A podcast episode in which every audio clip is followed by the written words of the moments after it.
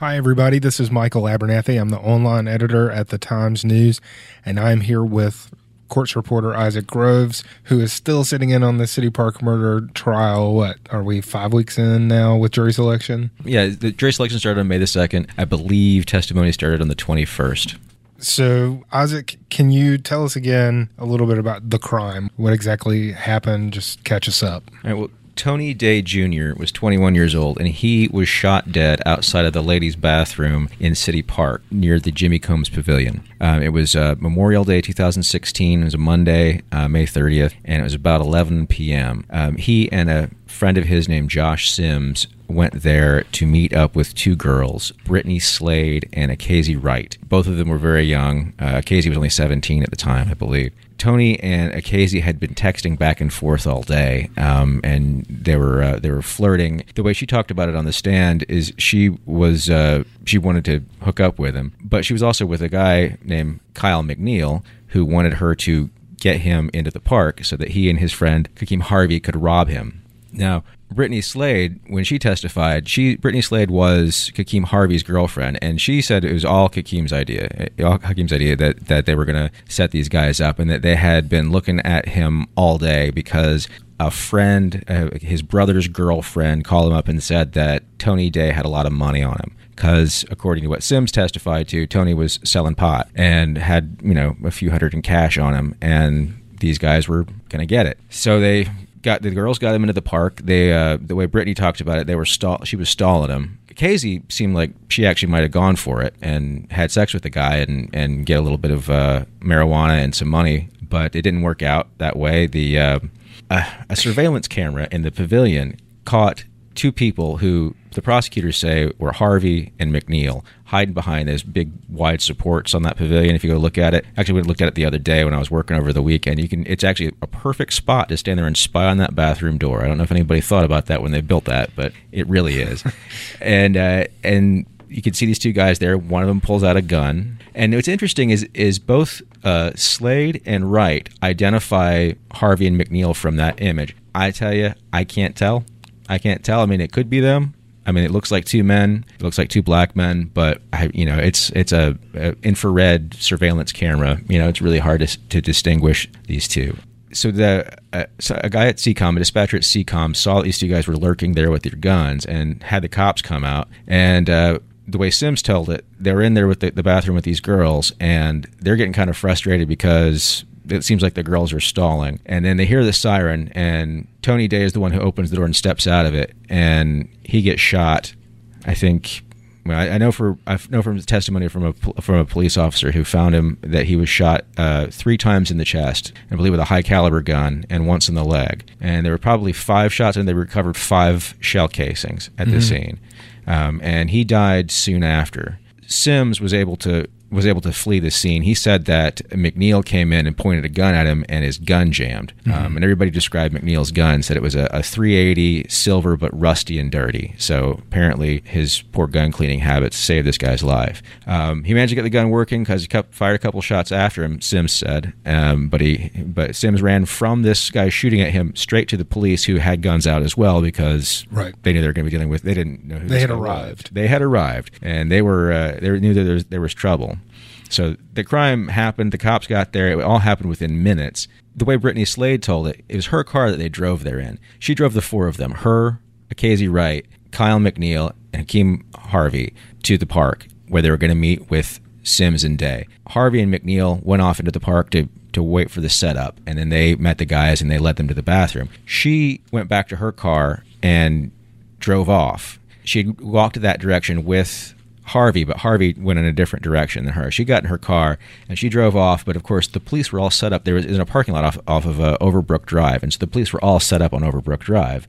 The way Sims told it, he was in the cop car. He'd been detained. He was cuffed, and he said, "Hey, you should stop that car." And they stopped that car. They pulled her over on that gas station out, out front of the uh, YMCA. Yeah and Casey Wright, she went off in the other direction. She saw that, that the uh, the police were going after Slade's car, and she went out of the park in the other direction, and then saw that Slade had been pulled over in that parking lot, and walked up to the car and said, "You doing okay?" She said that she wanted to get her phone back. She left her phone in the car, mm-hmm. but she was, of course, she hasn't been out of. She's out of jail one day since then. the police started uh, questioning Slade, and she spoke uh, without her lawyer a couple of times. And the first time, she pretty much tried to put everything on Wright. Um, you know, Wright was the one that was texting back and forth with with, with Harvey and all that. Um, and eventually, she implicated herself to the point where she was charged. With, both of them were charged with uh, first degree murder. And When you say both, engagement. you mean Slade and Wright, both of the Okay. both of the girls. all right. So we've got a lot of names sort Right. of being thrown around here. So if you can tell us who are the defendants, tell us the two defendants. So the defendants are Khakim Harvey and Kyle McNeil. They're both charged with first degree murder and robbery with a dangerous weapon. The girls, Slade and Wright, are cooperating witnesses. They have made a deal to have their murder charges dropped and be pro- and well not not even be prosecuted, be sentenced for um, for robbery with a dangerous weapon. They're both looking at nine years. Those are the major players. Um, Okay. then somebody else was brought in, testified yesterday, and that's her name is Saray James, and she was not actually involved in any of this, but she was Kyle McNeil's girlfriend. Now, Casey Wright was seeing McNeil, but she said that it was it was not a she they weren't dating; they were just sort of hooking up. But James uh, did consider herself his girlfriend, and she lives in Greensboro, and had, at the time had three, maybe four jobs. Was going to school at A and T, and also you know would uh, drive him around and all this stuff. So he calls her up that night. She'd gotten home from work at ten o'clock. He calls her up at around midnight and says, "Hey, can you come pick me up?" And she says, "Oh, sure." And she drives from Greensboro to pick him up at an apartment complex near Apple Street and brings him back to her place and he's using her phone apparently he never has a phone so he was always using somebody using a he's using always had a girl around and he could use her phone and uh, he was using her phone and talking to his friends talking to uh, apparently talking to harvey and she didn't really know what was going on she says until she saw something on facebook and that would have been june the 3rd so this is what four days after that Okay. where the Times News published his photo and his name saying that he was wanted on a warrant for first degree murder. Now, she didn't call anybody about that. I think she talked to one of his friends that he'd been communicating with, a guy she said was, she was called uh, BG. And she said, you know, BG, this is crazy. And he's going, oh man, I can't believe this is what's going on, you know. But he kept, uh, but they kept, McNeil sta- uh, stayed at her place for until the 9th, I believe. And that was when the U.S. Marshals pulled her over on the way to work Right. and uh, Yeah. then they went and um, and they got in the door of her apartment and got McNeil out of there. And he was the last one to be arrested. All right. So in the courtroom, who do we have? Who the the judge is who? Tom Lambeth, he's the, uh, well, he, I guess he will be the senior Superior Court judge as soon as uh, Judge Robertson's retirement is official, which I guess is the end of this month. That's coming up. Yeah. Yeah. And uh, defense attorneys, who are they? Uh, these are two guys, I believe they're from Durham, and uh, they're pretty well known to uh, a lot of the people around here. Uh, but one is Thomas Johnson. He's representing McNeil. And the other one is Robert Brody, and he is representing Harvey.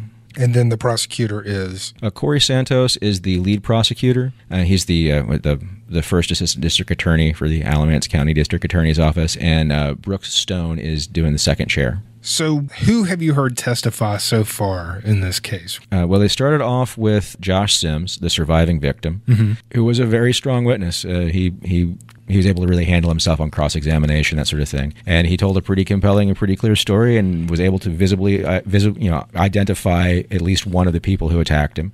And then Brittany Slade, who spent a long time on the stand and but was able to tell her story. Um, you know, even though they were ab- the defense was able to go back and say, you know, you told a different story the first time. You know, and then uh, Kikazi Wright testified. She actually had a kind of a tough time on cross examination. Um, she's only 19 years old, and you know, I wouldn't wouldn't want her life. But uh, now we've heard also from Detective Alfredi Smith, uh, who was one of the detectives who interviewed Slade. He interviewed Slade a couple of times. And then we heard uh, from James yesterday. There's been a couple of other police who were testifying. Uh, I think they were some of the people who responded to the scene. Um, one was a sergeant who was also a paramedic who um, described uh, the Daye's condition when he was found. You know the the, and the collection of evidence and the, the number of uh, gunshots he suffered. And we've also seen the video, the surveillance video, quite a bit of the surveillance video, and then a lot of uh, body camera footage, which ha- has been, um, you know, it's been. I think it's been really tough on Daye's family. There, there's often his his grandmother's often there, and some other relatives. Uh, sometimes that that row is filled up, and sometimes it's not. Um, but uh, I know that it's been really rough on them to see these essentially last moments of his life where he's you know he's talking about how he can't breathe and wishing the EMTs would get there faster, and you know, it's you know, it, it's tough. And then yesterday we heard from James, uh, like I said, and this morning we heard from two uh, two analysts from uh, from the state crime lab. One that, who uh, testified that she was not able to find any DNA on uh, that she could use from the evidence. There's a, a pair of pants that I believe Wright testified that uh, both Slade and Wright testified that uh, McNeil was wearing these tie-dye pants. They're like red and black and white tie-dye pants. Okay. That um, he apparently put on for the express purpose of going out and committing a crime. Um, not really sure what the logic is there, but not for me to decide. But uh, she testified that that was they were that uh, Harvey lent him these pants. They were like these long shorts, and so those were recovered and they were sent to the lab, but they were not able to determine um, if there was any DNA. They were there were at least, the DNA from at least four people were on them, so they couldn't actually use them. Um, they bring people in to uh, even to even to say we didn't find anything we could use, just so that the defense can't say why didn't you look for DNA? Yeah. Yeah. Um, so the same for the fingerprints. I think they found yeah, of the five shell casings, they found like a partial print on one of them, and it was not usable. And they went through the entire. I had no idea there were so many ways to find fingerprints. Apparently, if you heat up super glue, Oh yeah. That super glue thing was really interesting. Um, I should know the name of that because I'm a I'm a binge watcher of Forensic Files, right, and uh, and they super glue fuming. right, right. But there's also a scientific name. yeah, she gave the, the, the, the Latin name for super glue, which I'd never heard before and will never be able to remember. But it's basically you heat up super glue and it sticks to the oils, and if that doesn't work, then you put powder on it. But that didn't work until they found, I think she squirted iridescent fluid on them, and that found a, a print that they couldn't use. A lab, a private lab in Virginia that the Burlington Police Department uses. Uh, a lot of a lot of uh, municipal departments, if they have the money, have gone to private labs because of all the trouble that the state uh, crime lab has had and the backlog that's created. Right. And so this, they actually, what was interesting because the state crime lab didn't get the stuff that the Burlington sent them until this March, whereas this lab in Virginia was getting stuff in September of 16.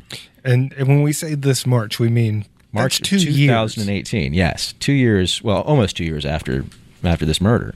Yeah, I don't I don't know why that they waited that ended up waiting that long, but I guess they had their reasons.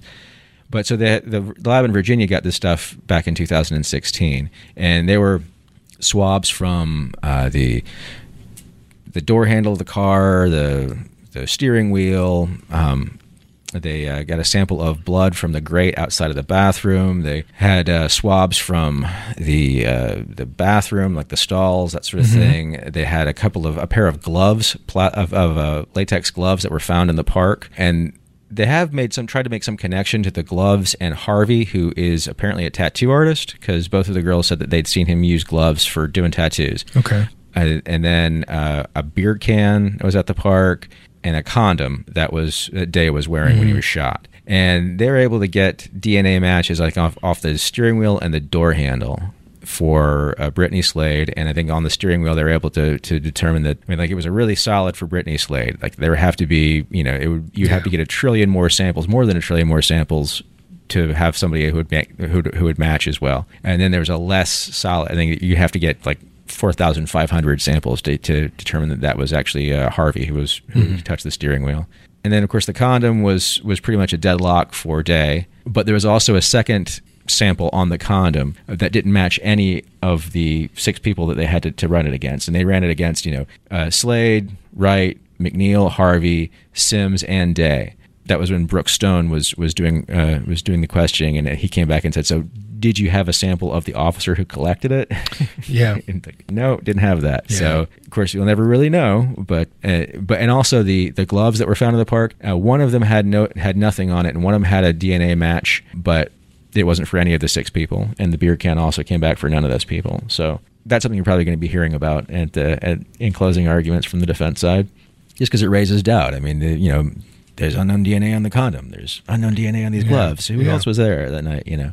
Can you walk us through again the, I guess, the sequence in which people were arrested? Obviously, pe- police showed up immediately that night, Right. detained. Um, Slade and Wright immediately. The, the two girls were picked up right away. Uh, Wright basically walked in to the police. Harvey was arrested that following Wednesday, and then McNeil was picked up. I don't know, it's, uh, well, it was more than a week later. Right. So it'd be in the middle of the, the following week.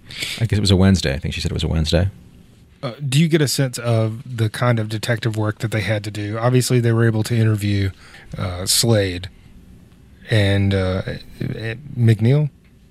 No, no, no. I'm getting Right. uh, sorry. Yeah, right. I, I don't mean right as incorrect. I mean right as in W R I G H T. Yeah, yeah. They Slade uh, from what uh, from what Alfredi Smith said. Slade is the one who who brought them the names Kyle McNeil and Khakim Harvey. So they have they had these interviews with these these girls. They had um, the video from the park, and then they had Josh Sims, um, who was able to to. I mean, he laid out kind of the same. He wasn't with these four people, but the paths of him and Daye crossed theirs several times as according to the prosecution they were trying to set him up for a robbery um, so he was able to back up a lot of what they said and like i said identify one of the people who attacked him. Okay. So what what went into identifying Harvey and McNeil? well uh, sims identified mcneil from coming in and pointing a gun at him. And he's somebody that actually that he he used to know. They used to hang out in the same part of town when i think sims was dating a girl there or something like that. And so they, for about a year two years ago they would cross paths pretty regularly well not two years ago but two years before this this shooting so he knew his face and they'd spent a little time together. He'd seen he'd seen Harvey before, but didn't you know had, hadn't spent much time with him, and he he did not see Harvey at the shooting, but he saw McNeil. Slade and Wright were able to identify both of the both these guys and say that they were involved in in setting them up, and they also have.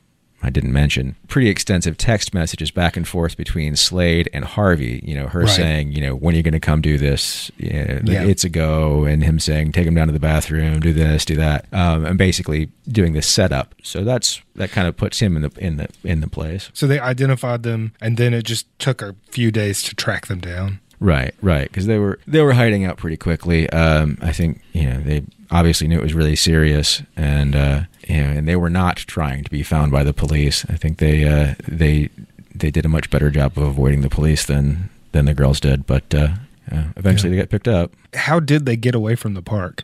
Uh, again, can you describe, or do you know? Do you have a sense of that? I mean, you said Uh, they got there in Slade's car. I believe they left on foot. I haven't heard any testimony that detailed exactly how they got away. I don't know if anybody can really say because they're not testifying so far. it just seems the city park area is obviously it's surrounded by you've got Church Street right there, but the police were all Right. on that side. You had police coming in on Overbrook, but it's fairly residential, but also fairly wide open. So it seems like you could see. I know that it's night.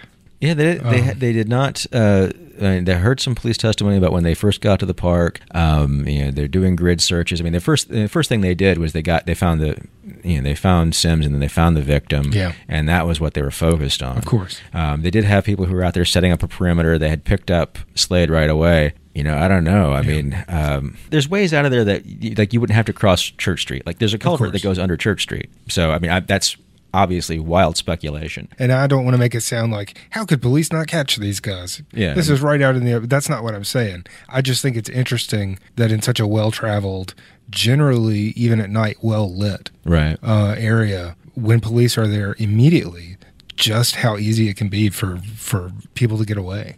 Yeah, yeah. It was it was kind of amazing how I mean I don't know. I don't know, I'm trying to think of. You don't often hear about police getting to a scene this fast. Right. You know, I mean, because they said they they didn't. I don't think they didn't realize that they were well. Assuming that they they prosecution story is true, how could these guys have picked a worse spot? Yeah. I mean, they're right under a camera. I mean, they didn't know that. They didn't know that. I mean, I, I went there the other day, and like you can see the camera. It was broad daylight, but I was I was looking for it. Um, middle of the night, maybe it wouldn't be. You know, but yeah, and it, it, it does. There are lights out there. I mean, I don't have, don't know if I've ever been to that park at night, but uh, yeah, you're right. It's pretty well lit. There's uh, pretty well traveled streets around it. Um, the less well traveled street is is Overbrook, but that was covered with police from the beginning. So um, yeah, they. Well, I mean, and of course, I guess the police were occupied with picking up Brittany Slade and and getting Tony Daye. So you know, Yeah. they might have had a little bit of a window, but they were they were definitely they were setting up a perimeter right away. So yeah, these guys really squeaked on by, uh, but then they they didn't leave town. So going into the next few days, what what do you expect to hear, and uh, how much longer do you think this might go on? They're saying they're going to be done on Friday with testimony. Um, then there's going to be next week. That would be if if they if that holds true. There that would be uh, you have to do the charge conference and then closing statements, which I would imagine are going to be fairly lengthy because you have to summarize all this testimony. What about? Uh, do you have a sense of defense witnesses? I I don't think they're going to put on any witnesses. Wow. Um, it's not too uncommon, but uh, when the judge is telling the jurors that they're saying they're going to be done on Friday, he's he's talking about the prosecution. Um, so it doesn't appear that the defense is, you know, that, I imagine that means they're not going to put up any alternate theories of the crime except for what you know what you can throw out there during uh, closing arguments, which is a lot. You know, in a lot of ways, I've seen I don't know, I've seen a lot of de- defense lawyers do that. You don't offer anything extra that can go wrong. You know? Right, it's a strategy. Right, right, and uh, I don't know. It's a murder case. I would expect to see maybe something but maybe not. I'm not working in this case, so, yeah. and I'm not an attorney. You know, I've only this. I think this is my only my second um, first degree murder trial, and I don't believe that one had. A, the, there was no defense offer there either. Just okay. questioning what the prosecution put up there, and it's been. I mean, I think it's been. It's been. It's been fraught because the everybody's been tiptoeing around gang affiliations, right? And that's been uh, as it has been explained to explained in court when the jury is not in the room, that the the prosecution doesn't want to introduce anything to do with gang activity because it's it's prejudicial and it, will, it could potentially give them grounds for an appeal. I would be interested to find out if it ends up being the grounds for the appeal. that They never talk about the gang affiliations because that's a you know you're you're limiting your theory of the crime then, but. Uh, uh, but they have worked very hard to to tiptoe around it, and they have it's just been uh, it's been landmines is the way the prosecutors have described it. Uh-huh. They've almost almost opened the door by accident, you know, once or twice. The defense has almost opened the door by accident by, you know, asking a question and having, you know, one of the one of the, the witnesses say something about, you know, I heard this and, you know, and it's like, wait, wait, wait, that she heard that because, you know, yeah. she knows so and so who is involved with so and so and and you know, there's also been testimony about uh, witness intimidation because this was the uh, you know someone called Josh Sims from the jail, right? And uh, and it was apparently a mistake. The guy was supposed to call somebody else to go and talk to Josh Sims, uh, but gave you know, called Josh Sims and gave him his phone number and his address and tell him you know you need to go talk to this guy before this guy's trial. And I think that, that the